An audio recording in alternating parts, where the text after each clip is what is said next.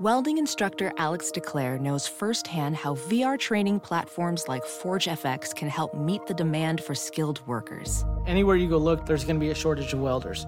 VR training can help welding students learn the skills they need to begin and advance in their career. The beauty of virtual reality is it simulates that exact muscle memory that they need.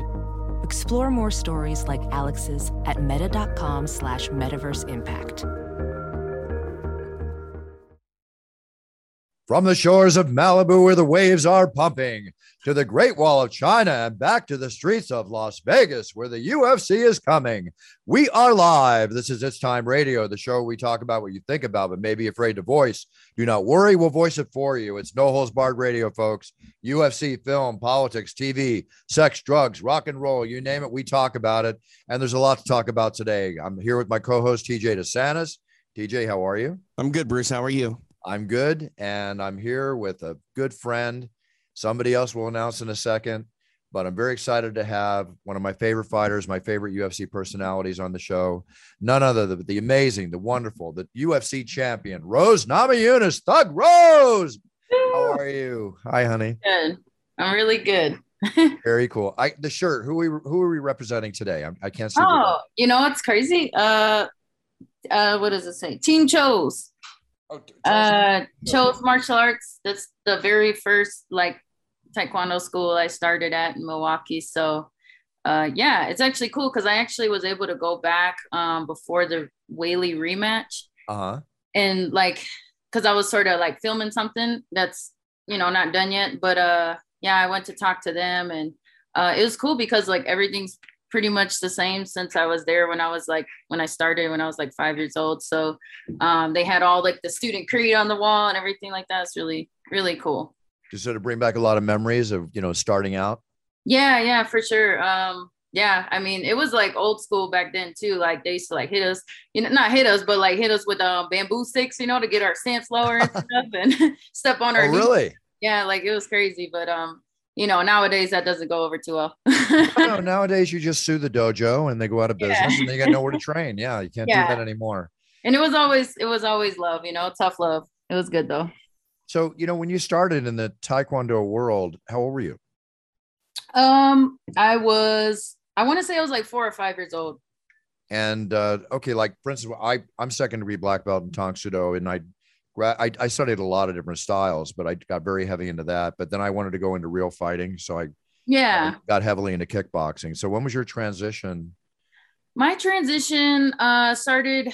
Let's see, because I I switched over to a um a uh like a karate school, but I wouldn't say it was like traditional karate school. Um, they did a bunch of different styles and stuff, and um, they even that's where I kind of like got introduced to jujitsu. Mm-hmm. And I think I was around, I was a, a preteen. I was probably, or maybe a like young teenager. I might have been like 13 years old when I actually started like learning the basic positioning of jujitsu. I mean, it was a it was a karate kind of black belt dude teaching it, and he was just watching UFC. So it wasn't like, you know, like okay, I'm really learning from like a real jujitsu black belt or anything. But I mean, I got the basic, you know, mount positions, all those things, probably when I was around 13 years old. And I even, I think I jumped into a competition without really having much experience around that age as well. And so, so I would say that's kind of where I started to branch out a little bit um, at that age. But, you know, there was a bunch of different, a bunch of different styles. Even at that school, I started like stick fighting a little bit and that was pretty fun. You know, we uh-huh. put on all the gear and stuff and yeah. whack, whack each other with sticks. That was pretty cool. No problem. We used to do that in the park. yeah, yeah, park, just, know, right? right? Just let's yeah. do it. And and as far as like um, you know, I know back in the tough uh was it tough series 20, I think was was your was your introduction into UFC. Yeah. So uh before that, did you fight pardon me, but did you fight professionally at all in any other organization before you entered the UFC back then? Yeah, I was. Uh, I did. Let's see. I had three fights in Invicta as a professional, so I, I was uh, two and one going into the um, Ultimate Fighter show. Hey Bruce, you need to look at uh, Rose's flying armbar in Invicta. It's probably the sweetest flying armbar in MMA history. Really? Yeah, yeah, yep. Yeah. That was that was uh, that was my second pro fight. TJ, were you working Invicta back then? I was not, but I was watching and I was blown away.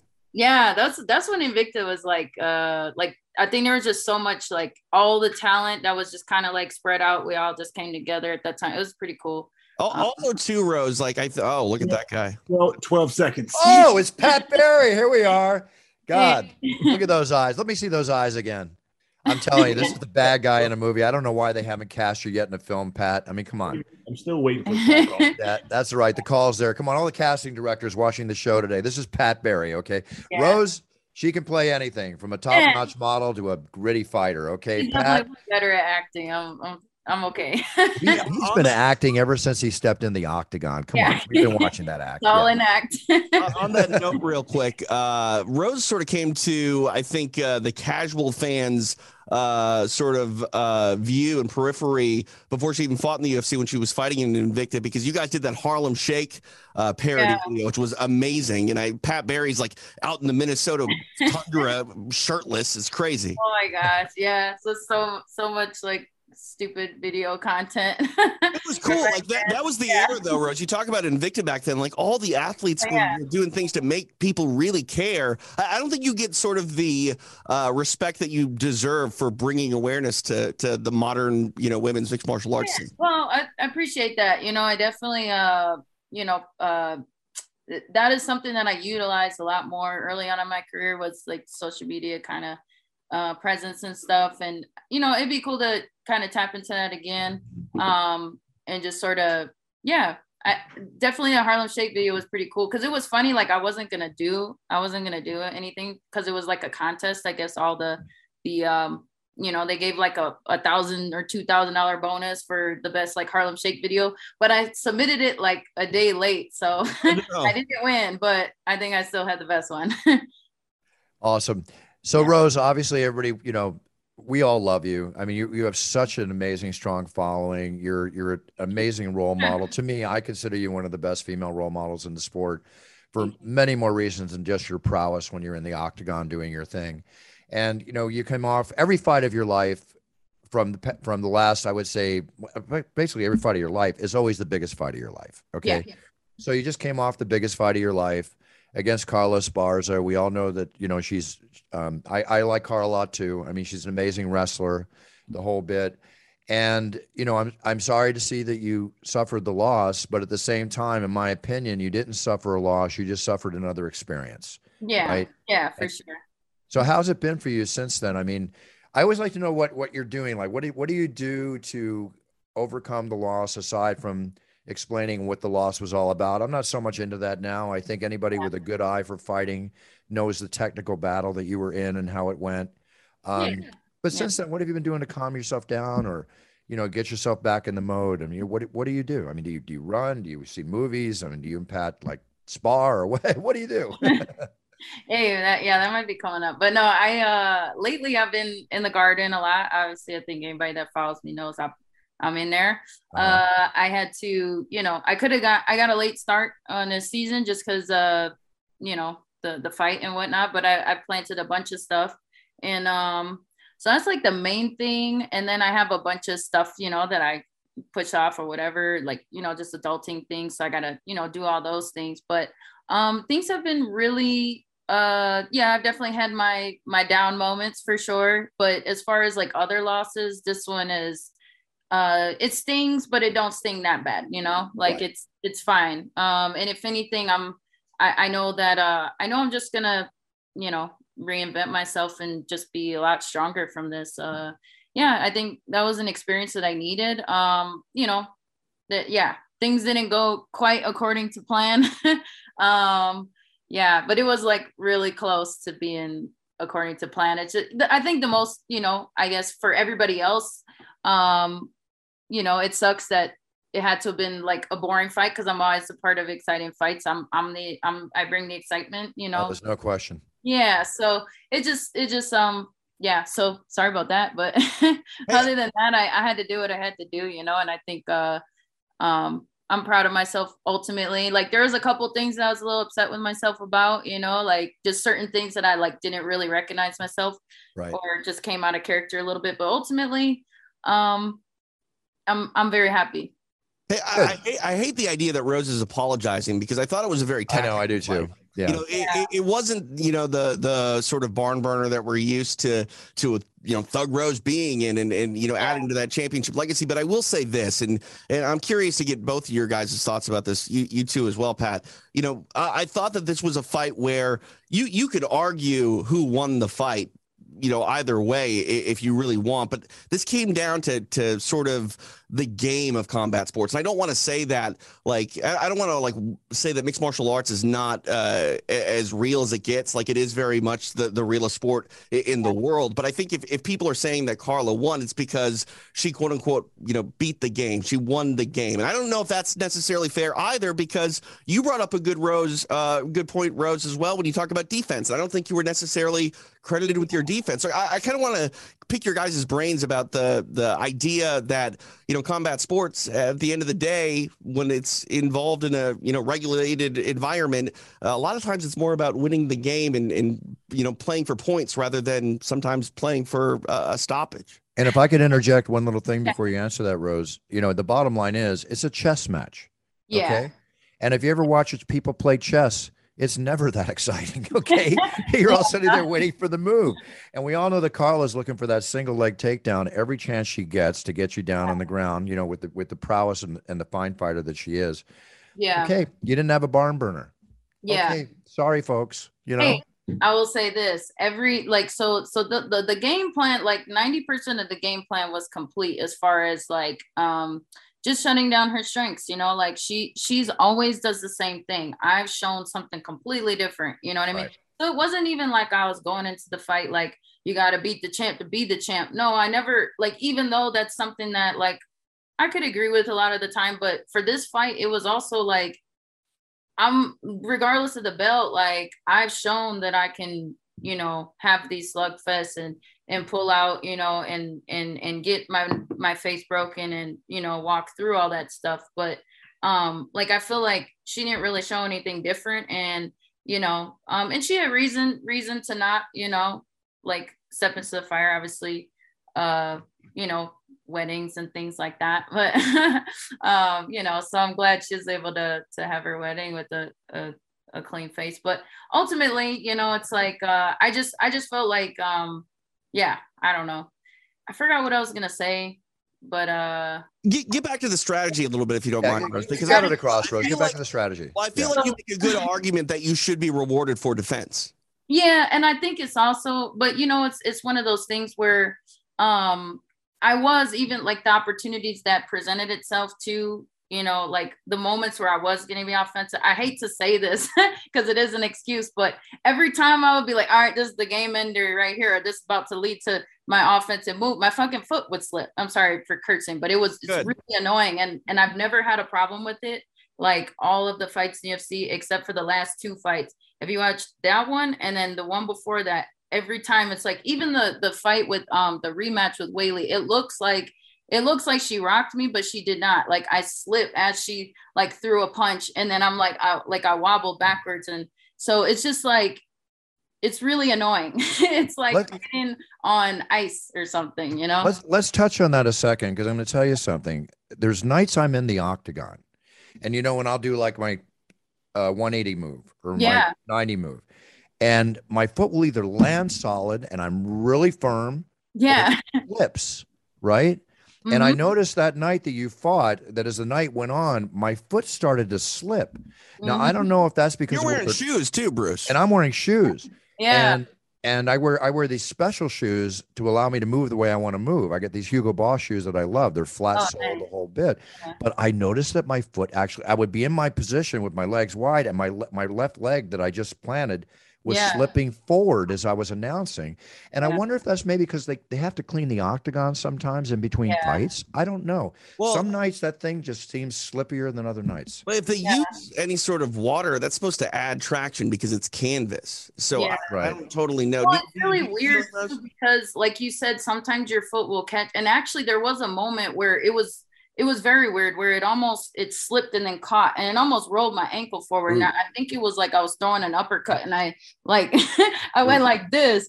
And uh it was weird because I felt my foot like slide and then almost roll, like almost rolled my whole freaking ankle over. And so I'm I just blew I blew my ACL like that, Rose. I blew my ACL exactly the way you just described it when I was announcing Georges St. Pierre. When I did a bunny hop back and my foot slipped and it rolled and then my ankle blew. My my knee Yeah. blew. Yeah, and I don't know if it's something like because I heard there's something that's sprayed on the on the logos or something. I don't know, but it's it needs to be addressed. something needs to happen. I- Is there, some- is there something that can like be used like equipment wise, like a grip tape to be put on the sole of the foot or something? When I fought, Yeah, when I I fought know. in Amsterdam, uh, years ago, back when I fought in Amsterdam, we used to spray. It was like a you when you get in the ring, you put your foot over the rope, and they, they have this aerosol spray. Really? It sticks your foot to the ground. Like Like a like a foot like a football player sprays in their hands or whatever. You used to spray Yeah. that on your feet, but uh, they uh, I don't Stick 'em. think They don't not- allow they're not it or letting you do that. I Which- don't know. Which uh, in turn is our fault, right? Because uh, Yeah, we knew that too. cage- you know, the, like the octagon has been slippery ever since I was fighting. Right. it's just weird because I never had that problem up until Right. we what I was gonna say was um, we go into every fight and we come out of every fight complaining about how slippery it is. I think all UFC fighters do. We complain about the slipperiness instead of this is why I say it's our fault. Instead of training and preparing for a fight on a slippery canvas because Yeah. it's not going to change. We've been making that request since 2008. Like it's Yeah. it's it's well, not gonna it's not one gonna thing that I used to do was I would like shadow box on my kitchen floor because it's like slippery, and I would put socks on. I haven't been doing that, so maybe I need to do that a little more. I don't know, but it's stupid. It's just like whatever, you know. I'm kind of worried about that training technique because I can just see a slip and you know you don't Right. want to slip. don't want to slip in the kitchen and miss your fight. like I I know I know some commissions feel differently about it. It's a sort of a case to case scenario, but are, are tie socks a, a better solution? Like is, is that something you can do to add better? Possible. I could we, try we that. don't know what the rule is on that. Right. No, it's the same thing. Like I said, it's it's different everywhere. And you can't I see wear- guys coming in with tie socks. People have come in with tie socks. they do, they, tell, yeah. they tell us all the time that you can't wear those. Yeah. We see people. Then how does the guys that I've seen or walk in with them? How do they It's do it? different, I Bruce. think It's every on right before they walk out, and they ain't gonna say nothing. Doesn't doesn't Amanda doesn't Amanda Nunes have tie socks on when she's She fighting? does usually. It- Yeah. And it, again, it depends on the commission, and I think uh, to even the more granular level, I think it might depend on the the inspector that is looking at you. Yeah, Right, yeah. It does. It does really Um, because yes. That Yeah, could make sense. Hey, Suppose to- I got to ask you. I got to ask you one question. The- You know, i- Mhm. in the last few fights, and and it was it went viral when you're standing there as wonderfully and as stoic and as and and as ready to rock as you are, going, "I'm the best" when I'm Mhm. announcing you. But I noticed when I was in the octagon the other night, I Mhm. didn't see you saying, "I'm the best." You know, yeah. and and you are. you know, win or lose. Was there a reason for that, or how, how? If I may ask you, how would you explain that? You know, that's something that I probably need to dive into my own psyche a little more to really give you a, a proper answer. But Uh-huh. um, there was definitely something off. You know, I definitely was uh, a little less. I think it was weird because like like beginning of the training camp, I was very motivated, and then Right. there's just a there's just a lot of stuff that I was dealing with. um, and it's you know it's every time like it's it's not nothing. Um, you know, it's it's not uh, a reason, but it, it's it is. Mish, shut up.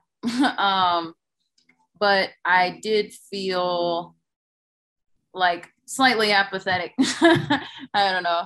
Interesting. Yeah. Interesting word. It's Like- one, of, one of those nights. Oh, it's a, just to Yeah, tie, just one of those. just to tie it back but- into the uh, the strategy that you were asking about. You have to perform your strategy. Your opponent performs your strategy, and the strategy everyone's waiting for the other one to come out of it and to like give the window of opportunity to finish the fight. Um, that never appeared. So the reason why we're okay with the result is because we're aware that Rose didn't take it. Yeah. Yeah, I think okay, the the apathetic use of the word is only in applicate in, in apply to the context of in order for me to basically make my opportunity like because the couple slips that happened in my mind, I was like, okay, uh I'm you know, this in order for me to make this thing happen, like I kind of have to force it. And there's a huge risk that comes with that. So and normally I have no problems with doing that, but in that moment I was like, I don't know if this is the time to do that. I usually do. And then that moment, there was just a bunch of, you know, calculations in my head that's like, I don't know if this is the risk that's worth taking right now, you know? You know, in in, in my life, because I'm a big poker player, right? Mhm. So, and poker and fighting, um, they relate mentally, and it, it comes down to this: at some point in poker, you decide to put the guy to a test or the woman to a test, put by putting all your chips in, by going Yeah. all in. And there's only one or two things that's going to happen when you do that. You're either going to knock them out, submit them Mhm. in our game, or you're going to get knocked out and submitted. It, there's just one. It, that's it. It's going to go either way. And in a in a fight that wasn't necessarily passive, but was the way that it was, you know, Mhm. she's worried about your long distance, your ability. You know, she's going to walk into those punches. You're dealing with the wrestler and the single leg, double leg takedown potential, all that goes with it after that happens. That's what made it a technical fight. And and win or lose, Rose, at least as the saying goes, you didn't get the crap kicked out of you. It wasn't Yeah. like, you know, this dominating factor that I I've seen you do to Joanna and other people. You and know? you know and and and uh and for the like coming out of that fight now just after feeling her because obviously we knew we both had improved i knew i felt like my growth was exponentially like larger but at the same time like i didn't know exactly how much she grown so i was kind of going into it like you know now that i know what she feels like um you know i don't necessarily like i had that respect for her but now i feel like um i feel like mm, you know my wrestling strength was i don't know i felt pretty damn strong so i feel like confident to be able to stand up if i wanted to Yeah. or even even take her down and i did it towards the end so to me it's like if i ever you know got that opportunity again i'd feel way more confident in that um but you know We didn't know any of that until after the fight. you know it's just but it wait, took wait, me Pat, what did you say? We didn't know any of that until after the fight, though. Yeah, and it sounds kind of lame because it's like, well, I had 25 minutes to take that risk, but I just was like, shit, I don't want to take the risk right now. Rose, The, night, the night's not the night. Yeah. You're gonna keep popping your head in and Oh, out like that, great. Pat. This You're like, like- you're This is like VH1, like the Jack in the Box. it VH1's pop-up video back in the day. Just with Pat is the pop up. Yeah. You know, Rose, listen. yeah. I didn't I mean to listen. I mean, the, the, the reality of the situation is okay, you're coming off a loss, you're going to deal with it. I Yeah. mean, you fought Zhang twice. Um, you got the split decision over Jessica Mhm. after, you know, dealing with the other loss by Jessica. Um, it's not a question of asking you when you're going to come back. It's all about when you decide to come back. You know, this is your world. This is your oyster. This is your life. People can come to you. You can get a call tomorrow morning from Mick or Shelby or whoever's handling your your matchmaking. And there's nothing wrong with saying I'm not ready. Or you say, hey, get me back in there. But this is all your decision. None of us have anything to do with your decision. Okay. Yeah. We're not in there. And that's why when people boo or whatever, I look at them in the audience, no matter how great they are when they're when they're raving. And when they're booing, I basically go, I'm thinking to myself, will you shut the F up? I mean, you're not in there doing this. I had a King of the Cage one time years ago right back like king of the cage four or something like that. And there were two heavyweight overweight heavyweights if you know what i'm saying. Super and doing their thing. It wasn't the best fight. And the crowd is booing the hell out of them okay? Now we're not on tv we're being taped for videotapes i got in the octagon after i announced the winner i said and listen for all of you in the audience that's booing we have a table over here we're taking signups for a special tournament at the end of the night where you get to fight me larry landless and herb dean and to all of you that are booing, we'd appreciate if you sign up, or we please stop booing and respect the fact that these fighters are doing everything they can for you. You know what? They stopped. It was only two thousand people. They stopped booing. I mean, it went down to a complete minimum. I- it's like respect. Nobody is doing what you're doing, Rose. Nobody can tell you what to do. Only Rose and Pat can tell Yeah. you what to do. You know? yeah. That's and I think it's just the expectation was so high. The thing is, is like, but ultimately, you know, there was a lot of other exciting fights and there was lots of blood and Oh, yeah, it was a good night. Yeah.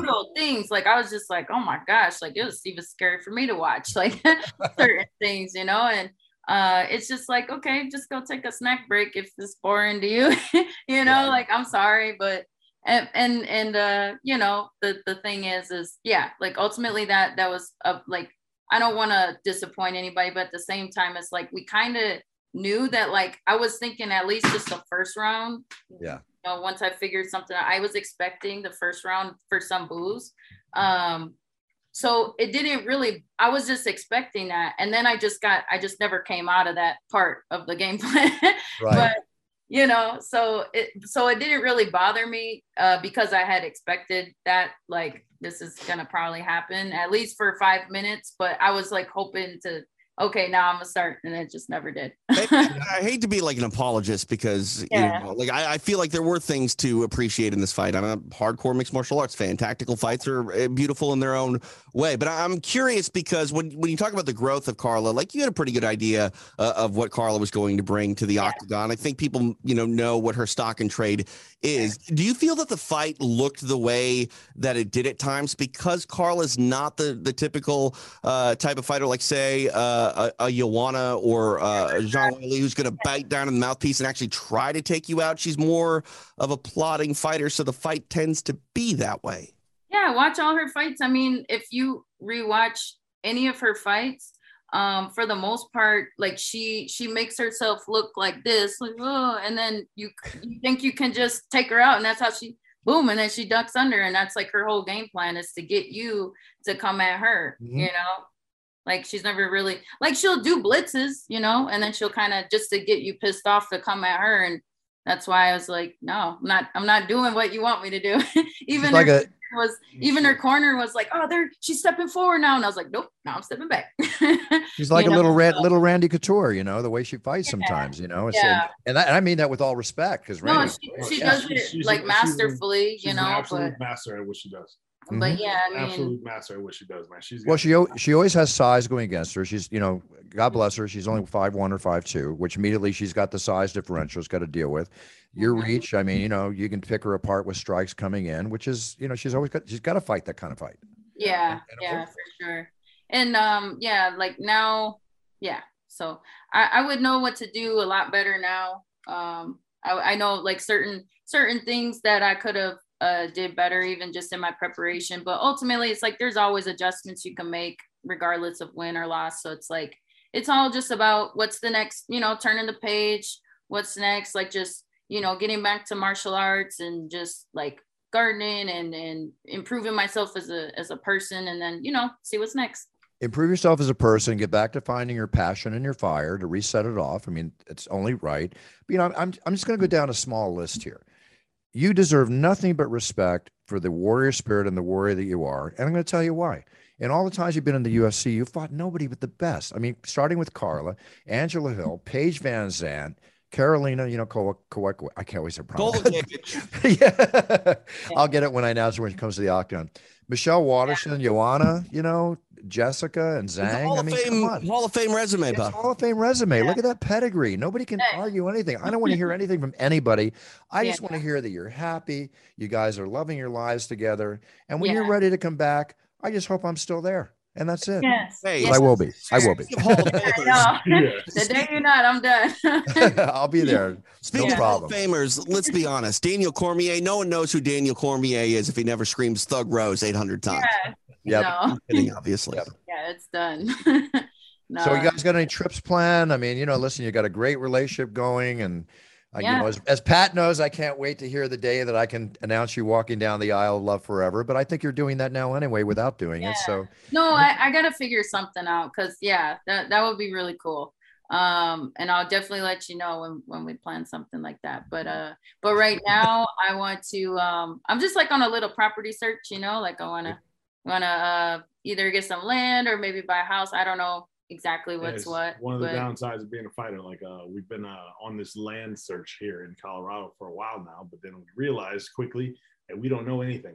yeah, yeah. We don't We know. don't have anything. any Yeah, education Zill- Zill- Zillow's- or dads. Oh, we let me, let me give you a little a little advice because I come from Malibu, where I grew up with brush fires my whole life. Okay, Yes. wherever you buy in Colorado, because of the fires that happen there, Yeah, do your research and make sure you're not in one of those fire zones because they do have a tendency to go up again about every seven or eight years. You know, God forbid. It's on fire So- yeah, I mean, I know, I know. That's my point. Yeah. yeah.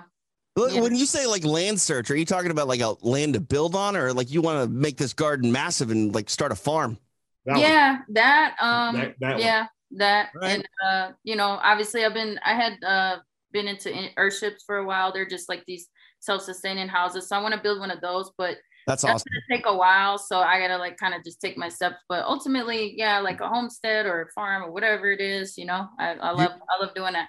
You talked about that last time on the show about the, uh, the, the I guess that it's a home that basically takes care of everything. It, you Yeah, explain yeah. that again? It's like a it's self. grid and it you know it recycles its water it treats the sewage on site it Um, it collect, you know, obviously solar panels and stuff, but um, even like one of the best kind of it, it, temperature controls everything the way that it's built because it has like in within the structure it has like right. ram tires and things and and just depending on where you're at like you know in the world climate wise it they adjust it to where you're at so you know it's it's like a all you know inclusive you know uh off-grid house the house stays the same temperature yeah. all and it long. and it uses um it uses like some recycled materials and stuff so it's like not just you're not just like okay now starting off by doing something better for the planet you're actually like cleaning up some stuff you know so like certain place especially here in colorado it's good for like the the way they build it they use it with like the earth ram tires so like in colder places and so you know there's billions of tires that just go to the landfill and then yeah. Just, you know just sit there Tire, all the time so tires bottles yeah. cans uh, bottles yeah it's not a house made out of garbage. Yeah, it's like yeah, but they make it real beautiful. Like you know, like the bottle they put in all little artistic ways, and it's like a stained glass windows, and it's really cool. Yeah. It's That's a house really made cool. out of garbage, but yeah. it's not a garbage house. It's yeah. I so I have I have to ask, um, because yeah. I think you know you you guys have the DNA to make some amazing children. Mm. Oh, thanks. Is that and and would the house have a one or two extra rooms? Is that something that that potentially do you think about in your future? I, I definitely thought about it. I definitely thought about it. Um, Very cool. Yeah, it's it's definitely um crazy. Pat's eye. Look at Pat. Look, Pat. You don't see Pat, but he's crossing fingers. His eyes are going up. Okay, yeah. Okay, Obviously, you know, just with like the world that we're living in, it's like a, it's. It, I think it's a crazy world to like bring kids into, but at the same time, it's like you know, God says, "Be fruitful and multiply." So, you know, I think it. I think it'd be a beautiful thing. Hey, I mean, you get one of these uh, all-inclusive houses, as you put it. You can bring kids into the world, and then decide when you actually want to let them go out to the outer world. You know? Yeah, there you go. yeah, that's the for idea. sure, for sure. I don't think I've ever seen a man's reaction so happy and facially speaking as Pat is during that last uh, bit of conversation yeah. we just had. You know what's funny is I, I definitely thought about that, and I have also thought about adopting before too. So I guess it just like depends, you know. Yeah. But yeah. That's okay. I think you'd make a great mom. Both would be cool, but you know. we'll, start, we'll, we'll start off with another puppy first. You know yeah. what? It's the old story. When yeah. you decide to fight again, when you decide to have a kid, we'll all hear about it and we'll all go like this. Yay. Okay. Yay. So it's all good. yeah. It's all good. Can you just say though, real quick, like dogs, like puppies, they're harder than children, I think, for, for a brief so? period of time. Well, I don't have no nothing to base it off of, but my mom my mom says you can't legally put a kid in a cage for eight That's hours. true. yeah. TJ, did you just say it's harder to take care of a dog than a kid? Oh, my, my maybe I had like an exceptional baby, but my kid was a lot easier to take care of than my uh, English Bull Terrier. Maybe I had an yeah. exceptional dog. well, is, like I thought about getting an English Bull Terrier. I hear they're really like oh, stubborn. Oh, they're amazing. yeah. yeah, but they're very hyper, right? Uh, yeah. they're, they're they're like Pat. They're like Pat. Oh, there you go. Okay. Oh, look at that beautiful guy. Yeah, that's Mishka. Is he a mix? Oh my God, he's so beautiful. Oh my goodness. Yeah. Wow. Like a little bit of a, well, I don't know what she is, but she's just like kind of maybe like a little fox or something. She's gorgeous. God, her coat is amazing. Right there, yeah. Yeah. How old is she? Uh, she's like nine, going on nine. Yeah, so she's nine. Like oh, so cute, so yeah. cute. Yeah, that makes me wonder. I got to get a dog again. God. Dude, it's the best. Yeah, they're the best. Can I ask you a question I've been wanting to ask you for like 10 years? Me? Yes. Go ahead. What what is the origin story of its time? Okay. Um, I always wake up in the morning, you know, when you time to shave and everything, and you know, I've always had my own businesses since I was 19, right? And I've always had to motivate myself as entrepreneurs have to. So I always want the day to be the best day it can be for me. So after I'm shaving or something, I would literally look in the mirror and go, "It's time." You know, right? That's awesome. So then I used to, I, I still do. You know, it's yeah. just my my thing. It's my mantra. And what happened was is that because when I started in this game, I was managing my my legendary brother Michael Buffer, who I met late in life. I met him when I was 20. You guys know the story. We mm-hmm. did not grow up together. And um, when I decided to go into announcing, I never wanted to be Frank Sinatra Jr. Okay. I wanted to be Bruce Buffer. Right? right. So I told myself if I can't create my own style in the first two to three years, I was going to quit. Right.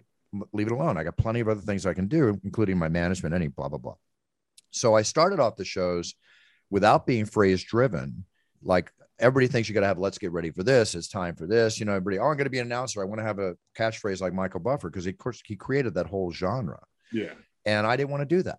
So I would start off the show saying, it's time to begin the ultimate fighting championship. And that's the way I started every show. So then when Dana bought it, he brought me into Vegas and it was a, a full on Godfather meeting. Let me tell you, Yeah. sit down and, you know, we always, we knew each other for years. We get along great. So, uh, but he said, he go, you know, I'd like you to take that out of the beginning. You go, there's two fight announcements that were the greatest announcements I've ever heard. That's when you introduced Tito Ortiz against Evan Tanner in Atlantic City, and when Michael Buffer introduced, um, uh, oh God, I forget, um, a, a great fight. I'll, I'll think of it in a second. And he said, if you can keep that tempo, keep that tempo. So I did, and I started to keep that tempo and build on it. But then at the main event, uh, about seven, eight years into my announcing, uh, I realized that hey, you know, the fighters have been training six to eight weeks. The, the people are sitting in the arena and watching on TV for five or six hours. Now it's the main event. This is the moment we've all been waiting for. It's time, right?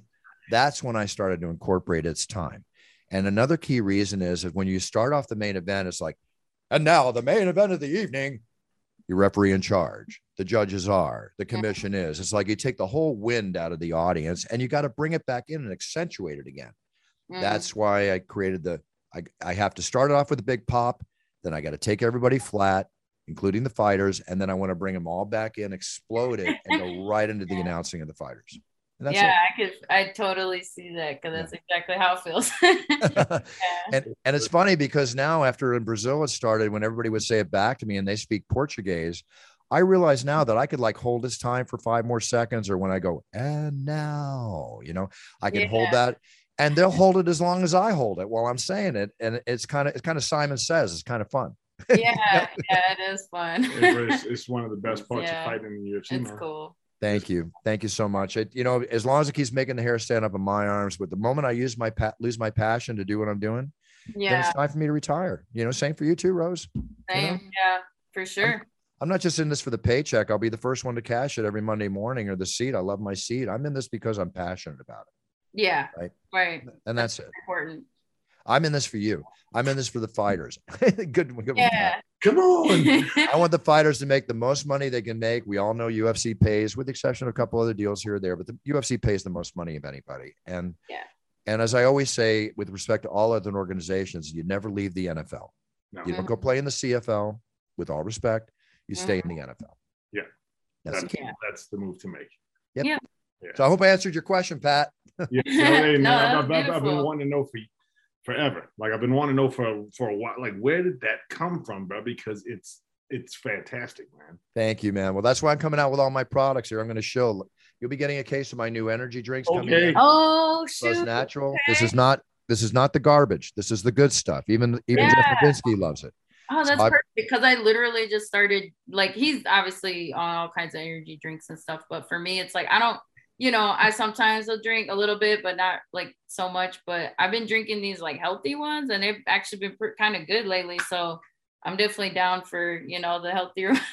Wait do wait do you taste this? We'll we'll if you like it, then we'll discuss some other stuff that could happen. And Pat, what the hell are you doing drinking an energy drink? You don't need energy. all energy. his life, all his Bro, life. man, it's tough, man. So bad. I just can't even imagine you needing substituted energy. I just, I just I've never seen you in a lull, for God's sake. Yeah, it probably just put brings him back to level like at this There you point. That- That's it. You know? That's that's the key right there. Mental. Yeah, Yeah, five 'cause five hour energies, shots, and it. Oh, this is the worst stuff you can put in your body. You don't want that. It's got taurine in it. I'm not gonna I'm not gonna allow you to drink that. You're gonna You drink changed this. the game, Buffer. This is just they're talking about before the it's time energy drink. That's All how right, I well- want to live. You know. Yeah. I'm still four to eight weeks away from US. We're in England and it's, it's doing great. Hey, when you were on the show last time, did I offer to send you a bottle of Puncher's Chance bourbon? I don't know if you drink. Do you drink? no, we don't we don't normally drink, but That's why. well, That's he why. doesn't for sure. No, I, I don't. but- yeah, for sure not. No, I don't want you to drink either, Pat. That's another thing you can't No. do. Okay. No, Not no more. no. but I mean, I could try something, you know. Yeah. Rose is Some- Rose. little. mom. Pat, do me a favor. Send me Rose's address. Let me send you out a bottle of Puncher's Chance. I made this with people like Rose in mind. It's all about the underdog and a life can change it. Have you seen it, Rose? What's that? Have you have you seen the Uh. The bottle's amazing. Oh wow, that's Yeah, cool. Puncher's chance. I like Yeah. that. That's cool. We've won six gold medals, three for taste, three for bottle design, and we just got voted the top five best sipping bourbon in America. So Really? Okay. yeah, shoot me an address. I'll have my people send you out a bottle. Yes, please. Thank you. If you like it, shoot me back a little video or something. Show me you like it. Yeah, that's okay. Excellent. I'll put it on social media, sell another ten thousand bottles, and then we'll hire you to promote it. sure. I sent, I sent the address just now. yeah. All right, thanks. I appreciate it. You guys want to promote? Oh, Rose, do do you have any um anything to promote? Like, how can we get like Rose Namajunas merchandise aside from UFC and stuff? Yeah. So um RVCA or Ruka is how you know I guess it's pronounced, but uh if you just go to rvca.com, uh it, I'm supposed to be coming out with the clothing line actually, like the actual you know my my collection, but um but I have some t-shirts and stuff that uh, I was actually gonna wear that one, but anyway, um I got a couple of t-shirts that um if you you know you can buy my t-shirt on their website. Very cool. Well, you know, I have a I have a company called Millions.co that the Shevchenko, Shevchenko sisters are part of. Um, Yeah. Doug Nasty, a lot of people coming in, where we make all that merch. I can I can have them make and recreate your merchandise on Millions.co at no cost to you whatsoever. Okay. Yeah. and we ship it worldwide. When that happens, let me know because I can imagine with all the fans you have. I mean, there's got to be Thug Rose merch out there. no it definitely uh that's definitely like things that we've been working on for sure um but uh what else was i gonna say Yeah, I don't Yeah. sew very fast. yeah no. but um but yeah we- we're working on that but yeah I'd, I'd like to hear more about what what did you say it was It's Billion? called millions.co, millions.co. Um, we take every athlete of every, we start off with fighters and we just took off like crazy. Yeah. But we have video abilities there where you can like, we have these watch parties like the Shevchenko sisters do. When you're not at a UFC, your fans will pay to join you on the, on the thing. You can watch the UFC with them. They can ask you questions, just like a fight companion like Joe Rogan has. oh then- okay and yeah then- that's cool I have sponsors come in where you can make even more money with the sponsors that we'll bring in. And then we make these our merchandise. Like for instance, um, as an example, let's say Derrick Lewis in Houston goes, My balls are hot, right? yeah Everybody laughs, right? Mhm. I can have a shirt ready to be delivered to the world the very next day. Wow Okay. That's how fast we're. Pat, I'll send you the link and I'll set it. I don't mean to talk about this on the show. I've done it before with other fighters, but you're perfect for it. As you are too, Pat. We could also create a line of merch for you. There's no cost to you. No cost to you. And we give like in a in a merchandise deal you have with uh, and I love um is it Ruku? Is that how you say it? Ruka. okay. Mhm. Ruka. Uh, the owner's a great guy. I just saw him recently. They do a fantastic job. Mhm. Usually in license deals like that, you get 10 or 15%. Here you get like 70% of everything. Oh wow okay I'm trying to teach the fighters how to brand themselves better, make money aside from their check on fight night. yes You know, I, I'm I'm in this game to help fighters make more money. I, it's just one of my dreams and one of my goals. It's always been that way. We're yeah trying- no that's i'm I've got all the time right now to do all those things so that's yeah that that uh, that that's something i'll be working on for sure All right, I'm gonna I'm gonna send you a group text to my my associate named Brandon. You guys can set a little meeting and talk to him. All okay right. Cool Now that you got the time off. Okay, enough business. That's all. Nothing like I just want to make you more money so you can take better vacations and and build Yeah. bigger houses for your future children. the house made of garbage a lot quicker. yeah, for sure yes i appreciate that All right, guys, we've kept you a little longer than planned, but it's always a joy to have you on the show. And and Rose, I know like I'm one of like maybe one or two interviews you've done since your fight night, and I that's an honor to me, and I really respect that. Thank you, Pat. Thank you. I really appreciate it very much. yeah for sure man. Yeah all- i always like talking to you so always like talking to you, man. yeah All right. Well, listen, one night when we're at a show, let's let's get together, have a little dinner, and maybe break a few a few glasses of water. Okay. Deal, deal, yes deal. energy drinks Yeah, energy drink. Yay. Okay. Well, I got your address now, so you'll be in the pipeline for merch. I'll take care of everything I told you I was going to do. But Mhm. again, thank you, thank you so much. And Rose, again, the world is your oyster. It's all up to you. It's up to Mhm. nobody else. Okay. yes yes There you go. All right. Awesome. You'll be back. right. I'll be sharing my office with you again soon. yeah for sure i'm That's looking it. forward to it Thanks. Hey, say hi to Trevor for me. Will you? He's a great guy. yeah for sure thank you All right. Thank you. Bye, Pat. Take care, champ. Bye. Bye, guys. Hi, everybody. I've had an absolute blast recording your championship intros on audio and also on video. And for those of you that didn't know, the videos can be done special exactly the way you like them because these are green screens and we can do them with a scene behind me. Do you want a fighting scene? Do you want a beach scene? Do you want A race car scene? Any scene you want, we can give it to you. It's your theme and my pleasure. Just write our offices and we will answer you with the exact fee involved and how it'll get done. So here we are, and now it's time, and it's your choice. Cheers. Lovely couple, you know. Um, how can you not like Rose? There's something. How can you not like her? There's just there's just people you just cannot not like. Well, you know, I mean, I, you can't help but like a part of me, including Pat. You know, Sure. No, 100%. You know, we, we talked uh, a lot about this uh, over the, the years that Rose has sort of, uh, you know, had her ascent uh, up the division, but also last time we, you know, talked to her following uh, her, her Zhang Weili fight. But I think it's still present today, uh, even in defeat. Like you're still seeing an evolutionary process unfold with Rose Namajunas. And for a lot of athletes who lose their championship belt, they lose a part of who they are and their their sense of self and sense of identity. I don't feel that really at all with Rose Namajunas and and the way that she talks about how you know she lost and and she'll be better next time and she obviously is looking at it as a, as a learning experience. She doesn't seem like don't get me wrong, she was defeated, but she doesn't seem defeated, if you will. No, not defeated at all. And that's where the strength of her attitude comes in. And you know what? If she wants to take six months, if she wants to take a year, that's her prerogative because she's Well, she always going to get this it. point, you know, and and there, there aren't a lot of athletes, Bruce, that can really walk away from active competition for you know the better part of a year or or an extended leave from the octagon and still be okay. I think I think Rose could take away uh, as much time as she wants and and just sort of focus on herself and and come back better than ever. Absolutely agree. And um, no matter what, when she, like, what do you, what do you think her contender status is now? One or two? I mean, she's one in in my opinion. Um, does that mean she's going to get a, a a fight? You know, with the champion next fight out? I, I think there are some things that could unfold where that could be the case. I don't think she's going to fight Carla again uh, right away. But if No. Carla does, you know, lose, uh, you could see Rose immediately uh, in that uh, title mix because again, like. I, I know this was a, a fight that maybe wasn't uh, the most impactful and, and wasn't you know on brand for a, a Rose Namajunas fight, but I, I'm sorry, like I have a hard time believing that uh, anybody wouldn't be excited for her name, whether it be in the main event spot, co-main event spot, fighting for a, a title or uh, a title eliminator. People are going to get excited, and, and people are going to put down their money to watch Rose Namajunas fight. agreed.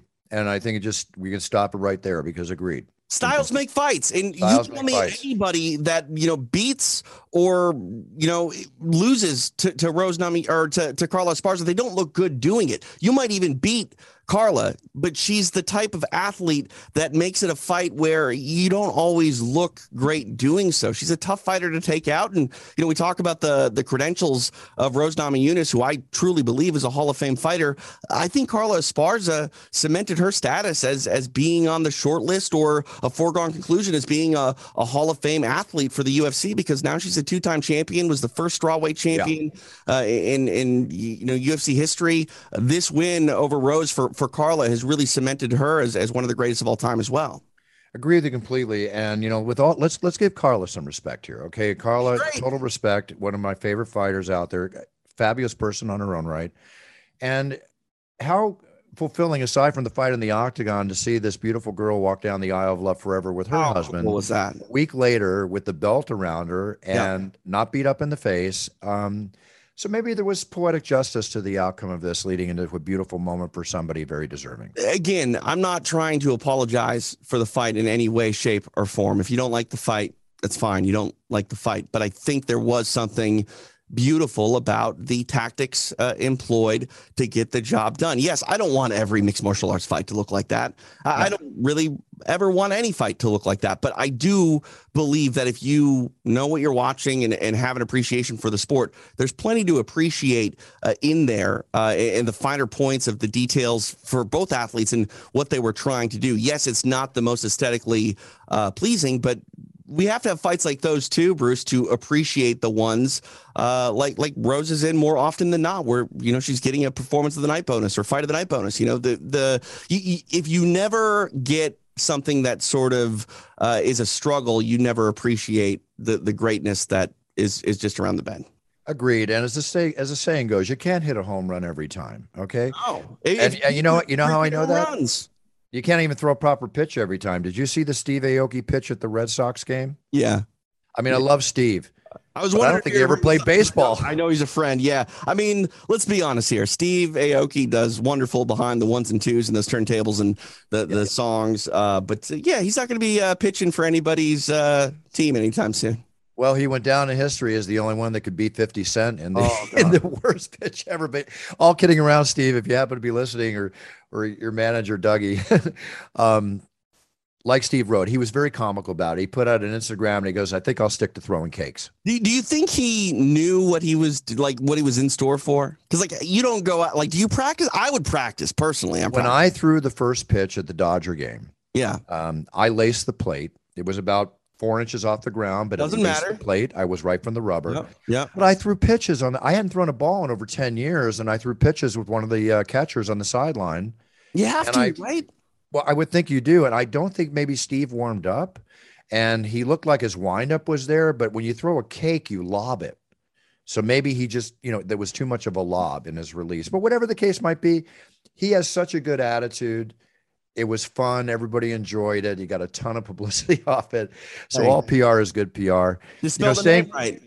What's that? Just spell the name right, like you always say. Yep. Write All- whatever you want. Just make sure you spell the name correctly. Just make sure you spell my name correctly. And speaking of spelling name correctly, you know, Tom Brady, he's going to go, uh, they saying after he retires, he's going to be an analyst for Fox on football. I think that's really cool. I'm surprised he's going to do that. I mean, um, maybe not because he is like this consummate professional and like uh, lifelong, you know, competitor. And I think that there uh, is a whole nother level of of competition, uh, you know, in broadcasting uh, that will probably satisfy that that itch a little bit when he does uh, walk away. But I mean, this is a guy that absolutely 100% doesn't need to do anything ever again unless he wants to. And uh, I think it's cool to see that he wants to, uh, you know, get into that side of of uh, the sport when when he is done. But uh, man, I don't know when he's going to be done. I'm not. I'm not a firm believer uh, in the idea that we're always going to go into a football year as, oh, this is the last year for Tom Brady and have it stick. You know what I mean? So we'll we'll we'll find out. You know what? He has a standing offer, and it's like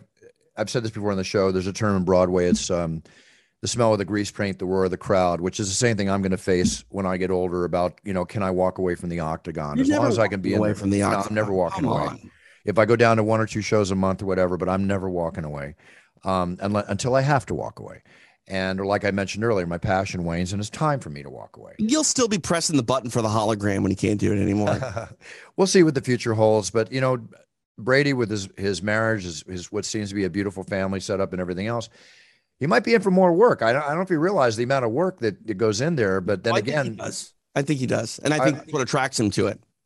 okay. Now, also speaking of the NFL, did you hear about the kicker that's suing the NFL Jaguars for 3.5 million? He's suing coach, ex-coach Urban Meyer for physical and verbal abuse. Wow. Uh, he wants 3.5 million in salary and damages for emotional distress. I know coaches don't like kickers a lot, Bruce. Yeah, I know that too, but I, it just seems like a money grab. But then again, there's always two sides to every We story. don't know. We don't know. We don't I- know. It's hard for me to think that any athlete would really sort of admit to that um, because, you know, football, especially, it's a sport where you want to be strong. And the idea that you were harmed in a certain way, whether it be, you know, physically or, or mentally and emotionally, um, it's for, for, you know, upper echelon athletes, you have to sort of let go of something and, and be vulnerable. And the, the idea that, you know, this, this athlete is saying like, look, like, I think this was inappropriate. The relationship that, you know, was here and, and what you did affected me negatively mentally. Like, uh, not a lot of athletes, I think, are going to allow themselves to even get to that self realization because they are so game face, hard headed, moving forward with the the you know motivated mindset, if you will. Yeah, I'm with you on that. I can't really comment beyond that. Um, I'm going to switch gears here a little bit uh, to go into a couple stories I want to talk about while we have the moment here. Uh, oh, also to a boxer uh, named uh, Musa Yamak is dead at 38 years old. Oh no! Not from boxing. He had a heart attack in the ring. Well, I mean, then it kind of was from boxing. Yeah. Oh, yeah. I'm sorry. Okay. Yeah. I hate to say it's it's it's not the typical blunt force trauma to the brain that we hear about. No. You know, when when a handful of boxers pass away uh, each Shame. year. I'm But- sorry to hear about that, though. No, I mean, obviously, I think there needs to be some investigation done. It's very rare that any high level athlete's going to pass away from a heart attack because they, you know, are, are required to be in such great cardiovascular shape. right. Um, yeah, that's. I mean, you know, uh, thank thank your lucky stars, whomever you, you know, believe in as a higher power. Whether you know, you always say like God is the the guarantor of your own destiny. Isn't that what Governor you of your own destiny? Right. So, uh, you know, if it's yourself that you, you know, thank for for getting through another day or a higher power, I guess always be thankful because you never know when it could be your last. Whoever your God is, I hope He bless you. And again, I let me repeat that God again when I preach that governor of my own destiny. Right. Ultimately, as an individual, we are our ultimate God because we have to, no matter who God you believe in or what advice you get, or Even if you, you- have to make the power. decision. Right. Even if you believe in a You higher power, you got to believe that you're the one that's, you know, pushing yourself day in, day out. Exactly, with the help of whatever you get your power from. Sure. So now another thing that's been horrible: these shootings this weekend were ridiculous, TJ. Uh, it, I mean, this Buffalo shooter, you know, You know what's sad, Bruce? My wife brought this up to me and referenced a, a mass shooting.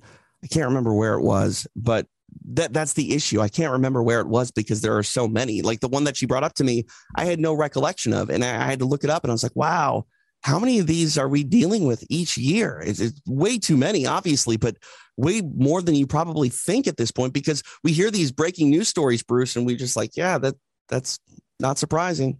no, I mean in Milwaukee on Friday night, three outside the NBA arena, 17, three blocks down the street. It happened here in Orange County. Arrested. Pardon me? It happened here in Orange County. In Laguna Uh, Woods, the church yeah. shooting on Sunday, one dead, five wounded, and then in Buffalo, oh my God. It, it just doesn't stop, Bruce. And you know that that's I don't I don't worry about going out in public. You know, I it's not something I think about. Um, and, and if you do, what are you going to do? You're going to think about it so much that it's going to make you not live a normal life. You know what I mean? And uh, I I don't know. It's it's just shocking though to hear it, but it's also not shocking because we've grown so numb. It's an ongoing thing, TJ. And again, when I think about 20 years ago, it's the type of thing we read about maybe once a year. And now it's like almost every week. And it's just, it's just, or definitely every month. And we'll leave it at that. I, I'm just have to say again, as, as lovely and wonderful as society and life is, you're not safe no matter where you are. So this is this is the hardest thing for me to wrap my head around. I have a 10 year old son, and when he came home from school and told me about the you know active shooter drill that he had to deal with in school, I never had to deal with any of that. Um, Fire alarms. I mean, Columbine happened when I was in ninth grade, but even when that happened, it was still so foreign to to everyone that it would ever happen again. Do you know what I mean? Like, Yeah. we, we didn't. We made some sweeping reforms, I think, as far as security was uh, concerned at, at my high school at the time, but never did I ever have to participate in an active shooter drill. And uh, I don't know what I would do, Bruce. I is interesting. Um, you know the the mall uh, in Orange County, South Coast Plaza. It's like a higher end. Yeah, I was Uh, just there. Right. So I was there four or five years ago, and there was a smash and grab uh, in one of the jewelry stores inside the mall. But it was uh, called in uh, to the police as a as an active shooter, and uh, I was eating at one of the restaurants there, and our waiter came over and said, "Here's the bill. Uh, take care of it whenever you want to, but I just have to ask you, please do not leave. We need you to stay in the restaurant." And I was like, "What's going on?" and he didn't tell us any information. So I got on Twitter and typed in South Coast Plaza and uh, read some reports that there was an active shooter reported uh, in the building. Again, it wasn't, but I left, Bruce. I wasn't going to sit in the damn restaurant Of course like a sitting duck. Like that's what I don't understand either. Is we have these these active shooter drills, but I don't feel like they're really uh, beneficial in the idea of taking action and and getting yourself safe. It's more like hide under the table. I don't. Who wants to hide under the table and wait for their ultimate demise? That just puts all the power into the shooter's hands. You know, like I I, I want to be proactive in my survival and not just sit there and wait and hope. I can't I can't agree with you more. Um, you know, it's just it's just a horrific situation. But with that being said, all I can tell everybody out there what I tell everybody all the time. The best self-defense is to know where you're going, not to put yourself in Right. situations. If you see something happen, stay away, avoid it at all times. Why you sit with your back uh, to the wall and Back to the wall. uh, eyes on, me- the, on the exit. Within within 30 seconds, I know how to get in, I know how to get out, I know where everything is. That's and you've my always first thought that way, no? always. Yeah. You go through a couple of hellacious bar fights, and you better know how the hell to Right. get out of there. Okay. I- and and that's the thing too, Bruce. I not even like just talking about the idea of like mass indiscriminate shootings, but like you know, when people have conflicts, you know, at the bar, we see them escalate to these shootings. And yeah, I'm not condoning violence, but like, man, whatever happened to just getting into a good fist fight and sorting it out that way? Nope. We've talked about it in the show. Those days are over. I Doesn't hate it. I hate. I mean, I don't want to get in a fist fight, but I No, no. really don't want to get last, shot. Last thing I want, I, I don't need any more of those. But if it happens, it happens. It is what it is. Uh, here, another thing too. Um, this is a victim uh, situations as a result of the Ukrainian war going on with Russia. But right now, McDonald's is leaving Russia altogether. That is insane. Think about that. Think Yep, about. I mean, all the restaurants. 99 billion, you know, served worldwide. That's their whole uh, tagline, and and we're talking about Russia, which is massive. It's a Massive. massive, country, and for McDonald's to make that uh, uh, decision, you know, that that sends a message. I think. I mean, as silly as that sounds, uh, I think people in Russia are going to have to sort of think, okay, well, if this massive corporation is deciding to, you know, leave and, and give up this market, uh, maybe there's there's things we need to think about through and look through uh, at a, through a different lens. Yeah, and I'm not trying to coin a pun by saying this or make a joke, but you know what? Maybe it'll make Russians eat healthier. That's all I can say. Now, on another end, get this: thousands in Britain, in the UK, thousands of fish and chip shops could probably close within a year Why? because the cod and cooking oil they need for their cooking Uh huh. um, is a, under severe strain to be supplied because of the Russian assault on Ukraine. Really? I mean, I guess I'm I'm under. Uh, so it's the oil you're saying? cod they claim it's because of the uh the cod uh, key ingredients including cod and cooking oil which Oh, is okay. very very key I mean, I, I guess I, I guess I don't understand exactly what the oil uh, is and how it's um, you know gathered, but I, I assume it would just be vegetable oil, right? well possibly but here's another thing the prices are going up like crazy i'll Oh, give you yeah. an example a case of icelandic cod which used to be in england um, basically 176 dollars or 140 pounds for our uk friends listening right now Mhm. has now gone up to 270 pounds or basically 331 dollars it's almost doubled in price Is is it because maybe the uh, fishermen that catch that are they Russian and there's sanctions against doing business with Ru- I don't know. it doesn't give all that information, but basically there's there's like a half million fish and chip shops in England. Half a million small Right. businesses. Yeah. Now remember, these are small businesses. So Yeah. when prices go up like that, you're talking in food. The main profits in restaurants is in the drinks, you know, the cokes and this, that, right and the because other. you get like a uh, an ounce of like fountain cola or fountain drink is like a penny an ounce. And they Yeah. sell it for a buck fifty or whatever. Exactly. It's like movie theaters make their money off popcorn and coke. Right. Yeah. Yeah. So here, uh, basically, they're paying 83% more for sunflower oil compared to early March. oil. Got it. Right.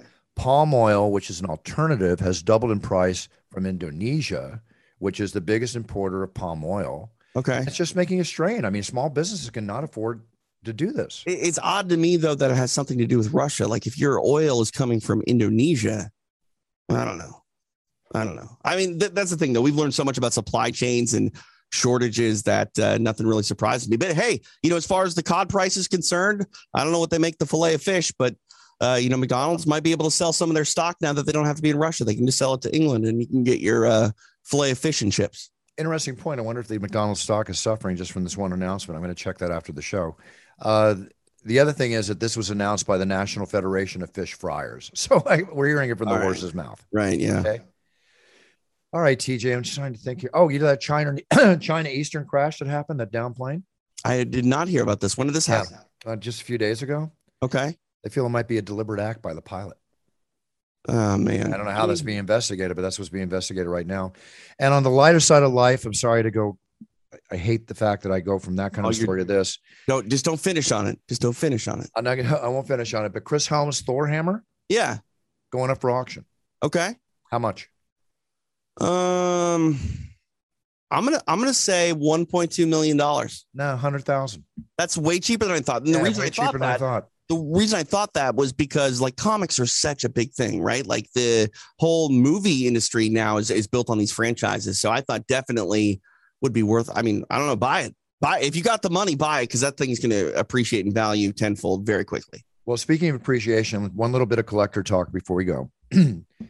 um, this is a 1961 Fleer unopened basketball pack that could have that's Chamberlain's rookie. Not the first time it's been on this show. Right. Now, my birthday Saturday, Uh huh. Turning 65 on Not Saturday. buying you one, Bruce. I'm not. Uh, no, you don't have to buy me anything. Okay, just, just your friendship, love, and affection. Okay. You got it for life. Brian, we had a family night last night. Brian made pasta. The family came over, the boys, and we watched The Godfather. We had a Godfather night, Okay. All right. right? Because the boys never saw The Godfather, one of the I've greatest movies, one of the 100, 100 greatest movies ever made, which I think if you sat down with your son, you would have a good time watching. It's Uh, three hours long. No way in hell he's watching anything for three hours. Gotcha. So, Brian, now this is the original pack, and this pack used to come in a box Right. that would contain 24 of the packs. hmm This pack I bought for 1100 six years ago now sells for roughly about seven, eight thousand dollars. Wow. Okay. And unopened and Mhm. graded. Brian gave me a gift of a box. What? Now, not a box of the packs. That would make that crazy. That's still pretty crazy. Look at that. this- wrapped this is- everything. Yeah, this is get this is wrapped the way it should be collecting. It's in an, a box where the packs are not in the box. Now, give an example of collecting. Brian paid $260 for this in 2013, right? Okay. and he sold it. Um, one sold for six hundred and seventy-six dollars a few years ago. All right. Okay, and this box is worth roughly about eleven hundred dollars now. Just Man, that crazy? like see for me, like I'd be like, sell it, Bruce, sell it, Bruce. But like No. you, you always talk about how you got to sit on it. Ten years from now, prediction, conservative prediction. Ten years from now, this box is five thousand dollars, Wow. and this pack is thirty. Wow. Okay, prediction. All right, All so right. you're not going anywhere. Nowhere. I, I still need to bring over my uh my Foot Locker of baseball cards. I listen. You still got to go over the friggin' house. I know. just- Well, let's let, let's make a date because I think we can do a show out of that, and I think uh, I think we get Brian over. I think we Yeah, have- no, I, I'm totally for it. But you know, I usually make dates with girls, they keep them. So why don't you be like a girl and keep a date? Let's get a date. Hey, I uh I, I I don't like that. I don't like what you just said to me. I feel like you're attacking my character, and you're not uh you're not wrong, Bruce. So let's let's make the date, and I will make that date. Lunch is on me. Trust me, it's gonna be a it'll be a fun few hours for you, TJ, and for me too. Okay. Yeah, yeah. I mean, it's going to be heartbreaking for me because we're going to open up all my baseball cards and realize that they're worthless. But uh, there Um, might be some gems in there. we'll decide. Oh, you have unopened packs in there. Yeah, Uh, well, I'll tell you whether you're gonna open it's not not. probably in the right year. But yeah, I got Doesn't some matter, car- but you're not- you're not opening it- cards. I got some loose cards from the 60s and 70s that we can go through. But if you have unopened packs from the 60s, and 70s, they are not going to be opened. You know, no, I- that's fine. I'll okay, we'll cover that bridge when it comes. Last note, and I look forward to it. Um, Puncher's Chance is the major sponsor of the of the PFL. Yep, Have you seen one of the shows? Uh, at all? have I've seen Puncher's Chance all over those bro. all over the place. Four Yeah. national commercials show, fighters holding up bottles, and you know what, TJ? It's had a direct effect on sales. I believe it. I mean, Yeah. there's a reason. There's a reason that live uh, sports are so lucrative when it comes to television rights, and a lot of that is because of the advertising. I mean, all of it's really because of the advertising, and uh, that advertising is only valuable because it motivates people to spend money. And uh, you know, I, I think you're seeing that uh, firsthand. Thank you. I am. Two last notes. Uh, glad to see that the Congress finally taking UFOs seriously and taking a stand on them. We know they're out there. We've talked Well, about it on the show. UFOs have always existed. We just didn't know what they were. They're just unidentified. It doesn't mean they're aliens. Just means they're unidentified. they're among us. They walk among us. I don't know if they walk among us, but I know, I know, but that's another. We got to get a professional on the show. I want to have another. I would show love to talk about that. So, like, uh, I get Joe Rogan back on the show. That's what we talked about when he was on. yeah, So you know, I, I, uh, I'm terrified of of aliens. It's it's something that scares me like a lot, but I don't know if I believe in them necessarily. But the thought of them, Bruce, like, let me say this: I definitely believe that there's life out there. The universe is way too big to not have life out there. I just don't know if they're coming and seeing us, whether it be from afar or as you, you know, kiddingly said, walking among us. But for our listeners out there, view TJ. I know you've seen it, but watch Rowdy Roddy Piper's They Live. Okay, right, yeah. watch that movie, and then we'll talk about that. And write us in, write it, write us questions into the show if you watch it. It's that that that is one of my favorite um, alien movies. And now, by the way, U.S. households can now order eight more free COVID tests from the government. You're allowed to order your free tests. Take Whether or not advantage of you'll get one though is still up in the air. What's that? Whether or not you'll get one in a timely manner is still up in the air. Well, take advantage of it and buy them. I, I ordered a batch from CVS. They're they're readily available now. So you Yeah, so my Walgreens uh, locally w- was still out of them um, this last week. So just go to just go to cvs.com. They'll you order them right off the site. well, I'll get out. Okay. Uh, aside from that, TJ, go ahead and then we'll sign off. Uh, you can check out my new show, Extra Rounds, uh, on UFC Fight Pass. You can, if you're watching us on YouTube, you can actually see this uh, camera right now.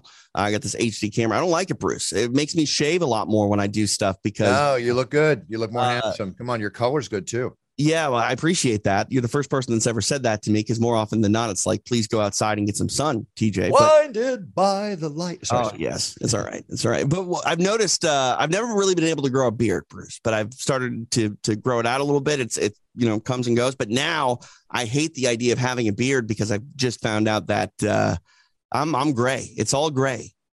Like I hate it. Welcome to the world. I'm just going to tell you one thing, TJ. It starts here, goes here, goes down here. That's the Let's way. not. Let's just stop it right there. But uh, check out. That's why God made Manscaped, baby. That's right. Uh, extra rounds available for you uh, on UFC Fight Pass. Uh, this last weekend, uh, I was live with Ray Longo, and we recapped uh, the card that saw Jan Blachowicz defeat Aleksandar Rakic in the main event. There you go. Okay. All right, everybody. Um, I will not be in the octagon this weekend. Uh, Joe Martinez will be taking over the announcing duties, and I'm sure he'll do his great job as usual. Uh, I'll be watching. I'll have a great time watching the show. We'll be back next week with another guest. Happy I am birthday, taking this weekend. Pardon me. Happy birthday, by the way. Thank I'll you. talk to you before then. So happy birthday. Thank you. I'm Can't taking the. you're going to be 52 years old. It's crazy.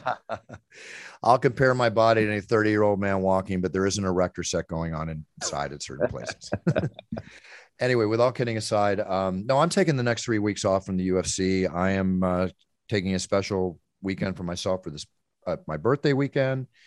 Next week's Memorial. I have a chance to go to Havasu uh, with my buddy Robert. He's got a house up there. Just bought himself a nice little four seater private jet. Wants to fly up. That could be fun.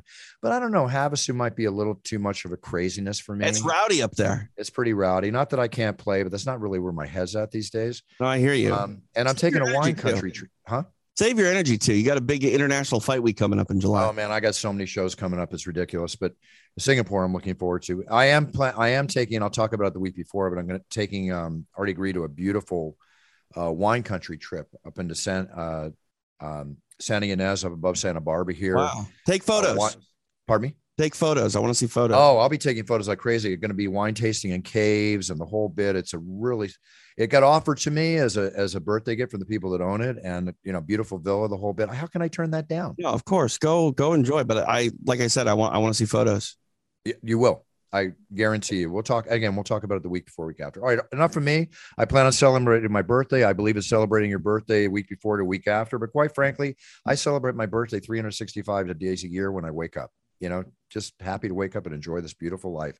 I wish all of you the same out there. So please, everybody, set your goals, write them down. So when you step on that yellow brick road for your future, you are the best you can be. And whether you're first place, second place, 10th, or you're the champion, it means you're winning. And we're all about winning on this show because, as I always say, it's time to win. Buffer out. Have a great week. Love you all.